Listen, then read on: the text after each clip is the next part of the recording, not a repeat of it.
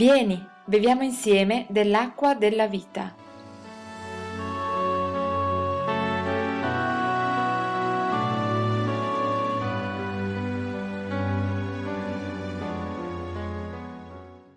Lettera agli Ebrei, capitolo 12, leggerò i versi da 14 al 15. Lo scrittore che non conosciamo di nome, non si firma, dice così, impegnatevi a cercare la pace con tutti e la santificazione senza la quale nessuno vedrà il Signore. Vigilando bene che nessuno resti privo della grazia di Dio, che nessuna radice velenosa venga fuori a darvi molestia e molti di voi ne siano contagiati. Il messaggio di questa sera è chiaramente espresso da queste parole. Vigiliamo bene. La parola di Dio si ripete, si ripete tantissimo in alcune parti della scrittura, in particolar modo. Ricordo quante volte il fratello Giuliani diceva che la Bibbia si ripete da qualche migliaio di anni. Non voleva giustificare il fatto che noi ci ripetiamo nel predicare sulla parola o nell'insegnare o nel cercare di vivere la parola ma perché questa parola ha un significato ben più ampio ed esteso di quello che noi immaginiamo. E questa sera parla ancora nel tempo di oggi di cose che sembrerebbero superate per diversi credenti. Invece questa parola giunge propizia per insegnarci a tenere gli occhi ben aperti, questo vigilare bene, è qualcosa che non, non, sarà mai arrivato alla conclusione della nostra capacità di comprensione e tantomeno di messa in pratica, perché questo vigilare bene è presentato attraverso questi tre punti che guarderemo, tre questioni, evidenziate da tre nessuno, nessuno ripetuto per tre volte. Qual è la prima questione? Nel primo verso, il 14. Abbiamo detto che senza la santificazione nessuno vedrà il Signore. Mi sembra questa un po' un'affermazione detta in punta di piedi. Vede quelle frasi che si mettono lì tranquillamente, dopodiché un po' come accade quando i ruminanti mangiano velocemente, riempiono i loro stomaci e poi a un certo punto devono tornare su quello che hanno mangiato e digerire in maniera differente. Si tratta un po' anche noi di tornare su queste parole e considerare che cosa è scritto qui in punta di piedi. È scritto che senza la santificazione nessuno vedrà il Signore. Cosa vuol dire questo? Che molti purtroppo non vedranno Dio. È una verità drammatica, sì, detta forse in sordina, ma è estremamente forte. Nel tempo di oggi è ancora più importante, credo, considerare queste parole.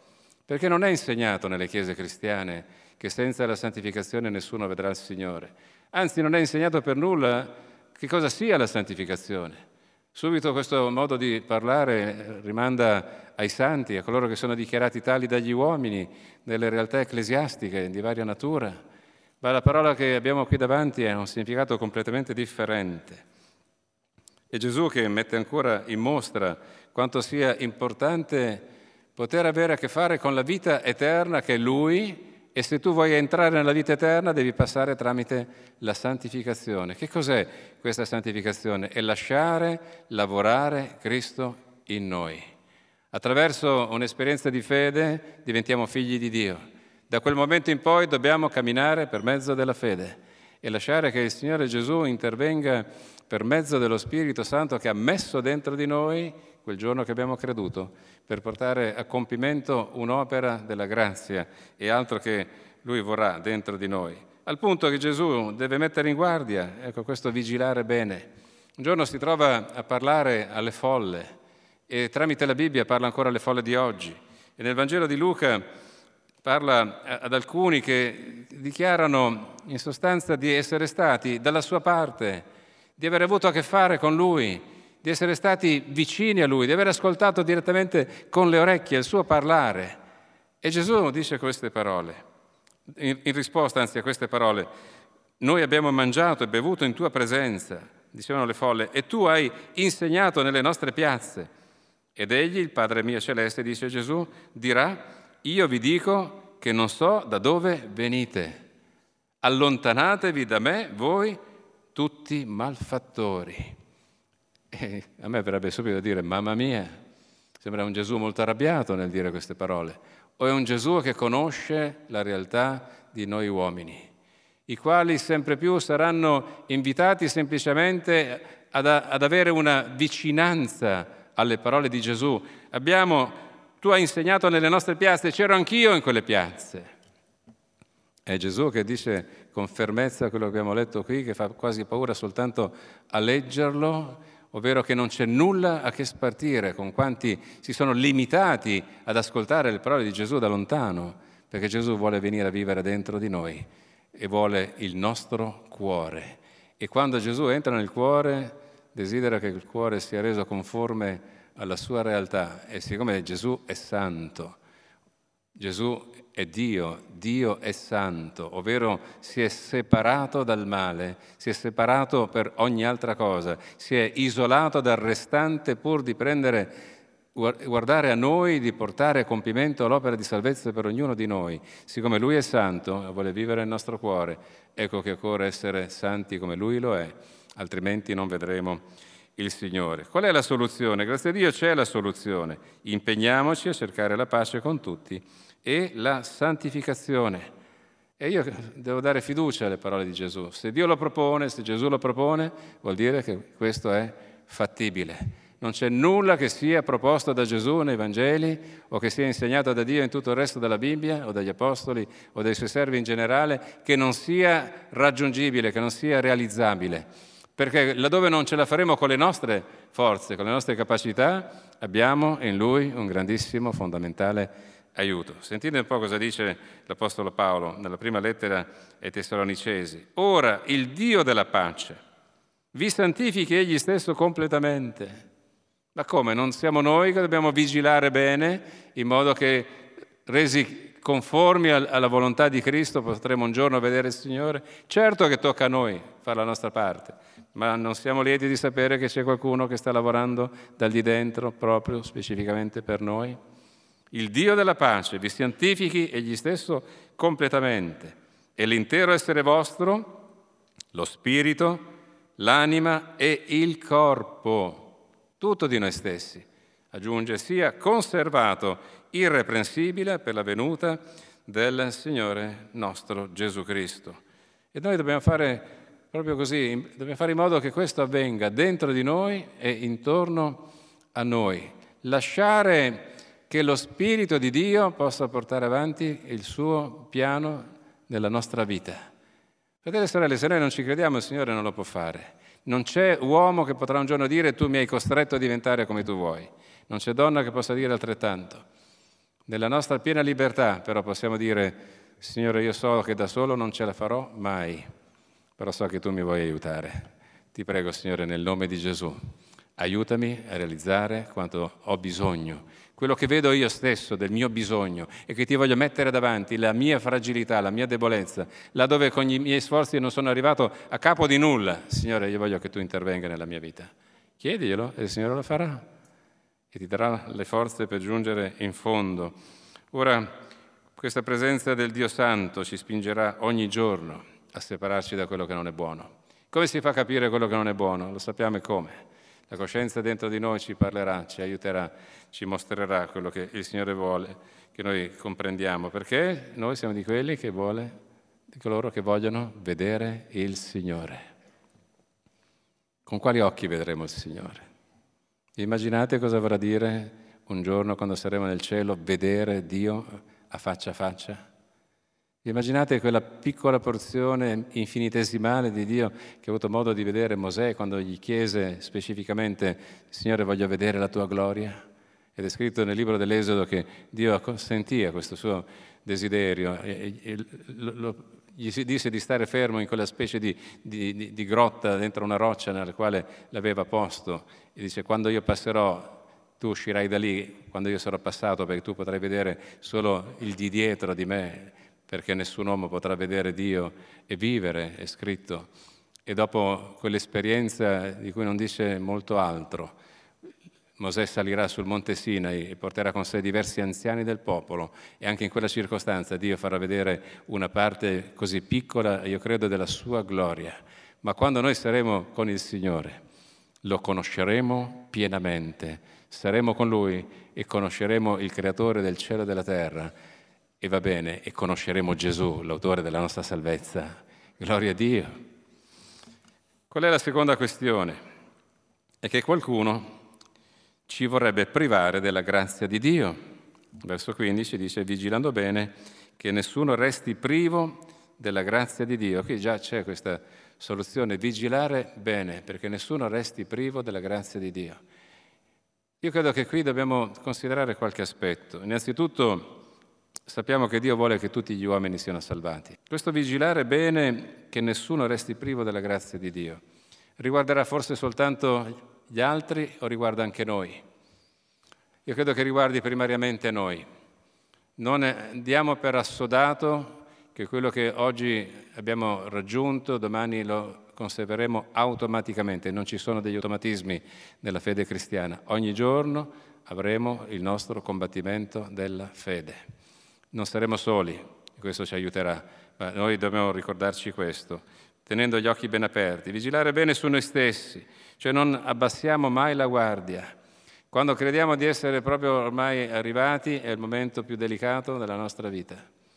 Chiediamo a Dio invece di aiutarci a essere sempre pronti, sempre sul pezzo, difendendo la grazia di Dio. Cosa vuol dire difendere? A volte si tratta di tirare fuori le unghie della fede, che nessuno resti privo della grazia di Dio, nessuno intervenga con qualcosa di più grande di quello che Dio ha fatto in te per derubare, per portare via.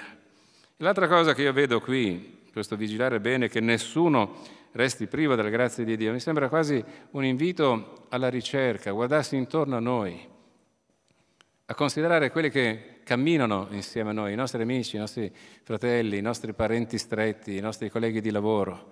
Eh, guardare all'altro tenendo in considerazione quanto è importante per il Signore avendo il desiderio che anche quello che Dio mette sulla nostra strada sia raggiunto dalla medesima grazia che ha raggiunto noi, dalla medesima salvezza. Credo che questa sia una chiamata per noi tutti, chiamati a vigilare sui nostri fratelli, vigilare, non solo ogni tanto ricordarsi di loro, ed è buono, pregare per loro, è buonissimo, intercedere ancora di più, ma tenere gli occhi aperti sui nostri fratelli, mai possibile? Essere un po' guardiani del nostro fratello in questo tempo, in questa generazione, nel quale tempo ognuno pensa un po' a se stesso. Fratelli e sorelle, la grazia di Dio deve cambiare questa attitudine. Dobbiamo imparare a camminare insieme nel cammino della fede. Questo è il senso della Chiesa. Credo che questa comunità abbia ben imparato, ma ancora possiamo, credo, progredire proseguendo nel medesimo cammino insieme. Qualche volta nel camminare insieme ci troviamo davanti a un bivio. Qualcuno sarà tentato di andare da un lato, qualcun altro dall'altro lato. Preghiamo il Signore di continuare a camminare per la medesima strada, anche davanti ai bivi che troveremo sul nostro cammino.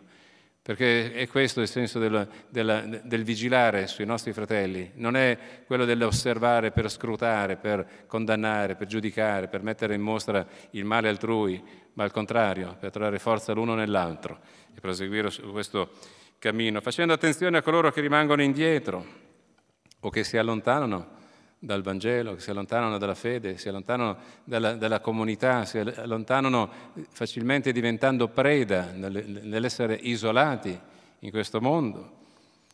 E questo pensiero nell'andare verso coloro che si allontanano dalla, dalla fede, sentite cosa dice l'Apostolo Giacomo, aggiunge, se qualcuno tra di voi si svia dalla verità e uno lo riconduce indietro. Costui sappia che chi avrà riportato indietro un peccatore dall'errore della sua via salverà l'anima del peccatore dalla morte e coprirà una grande moltitudine di peccati. Fratelli e sorelle, qui abbiamo davanti un'opportunità infinita. Quando dovessimo avere compiuto opere mirabolesche nel corso della nostra vita secolare e non avessimo portato un'anima a salvezza nel corso di tutta la nostra esistenza, quale sarà il risultato della nostra vita? Ribaltiamo l'ordine delle cose, sperando che ognuno di noi possa fare anche grandi cose nella vita secolare, ma guardando alla cosa più importante, contiamo sulla possibilità che Dio si usi di noi per portare almeno un'anima a salvezza nel corso della nostra esistenza. Perché molte delle cose che noi edifichiamo qui non le troveremo nel cielo, ma quanto a salvezza delle anime le troveremo nel cielo e come, e vivranno l'eternità con Dio e confidiamo anche con ognuno di noi credenti. Questo vigilare sui nostri fratelli, vigilare su quelli di fuori addirittura, questo desiderio di giungere alla salvezza delle anime, magari quelle che non hanno mai sentito parlare della verità, come Gesù parla della verità, lui che è la verità. Sarà mai uscita dalla nostra bocca una dichiarazione come quella dell'Apostolo Paolo che io credo gridò a pieni polmoni, guai a me se non evangelizzo, guai a me, chiamato appositamente per questo, sicuramente, ma evangelizzare, testimoniare della fede si può fare in tanti modi, anche un po' blandamente, anche parlando, forse non credendo fino in fondo che l'altro possa tramite la nostra testimonianza essere salvato da Dio per mezzo della sua fede.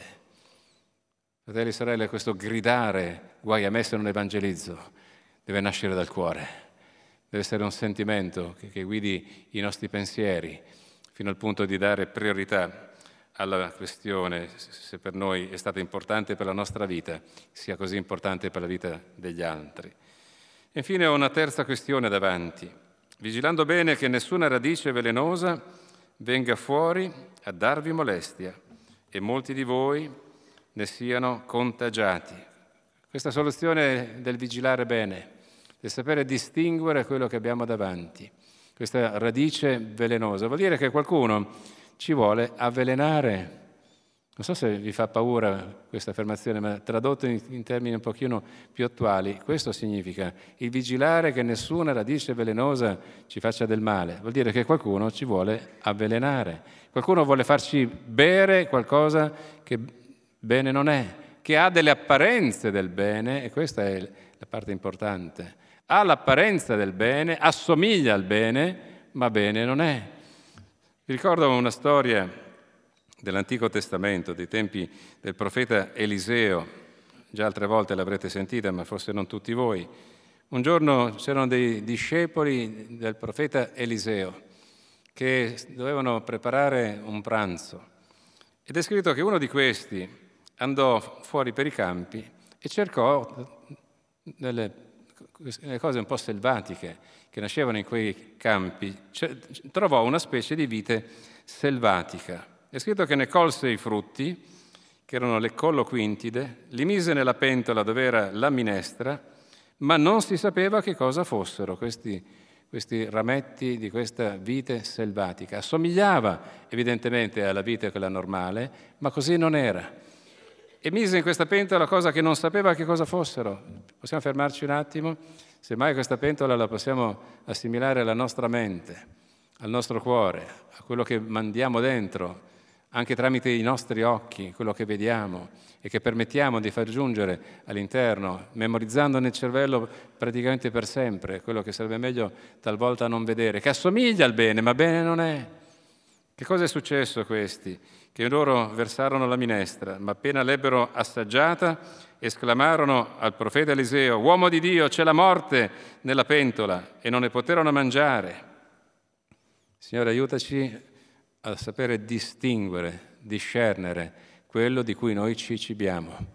Perché è vero che questa coloquintide forse più di un mal di pancia non avrà prodotto ma è vero che c'è stato bisogno di un intervento dell'uomo di Dio. Sapete come è stata risolta questa cosa? Per non essere molestati o contagiati, è il messaggio di questa parte. È stata risolta in questo modo. Eliseo non fece una preghiera a Dio, non volle manifestare la, la sua capacità su quel tipo di problema, ma disse semplicemente portatemi della farina portate nella farina. Aggiunsero questa farina, la gettò nella pentola e disse versatene a questa gente perché mangi.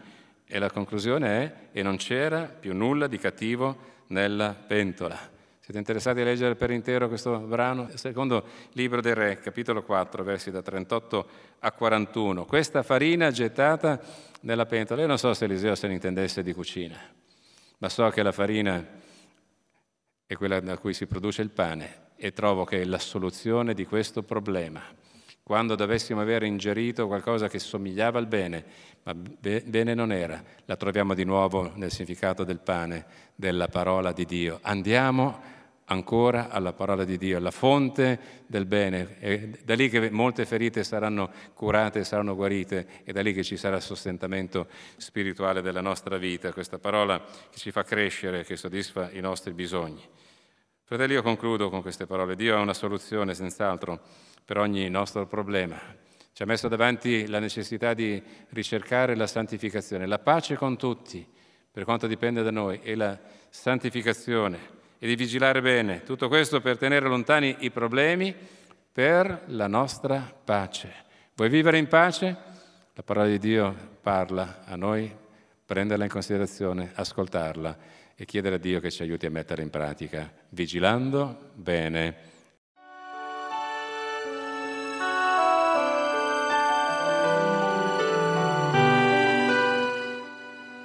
Ti invitiamo a partecipare agli incontri di culto della nostra comunità. Puoi trovare gli orari nella pagina appuntamenti del nostro sito. Dio ti benedica.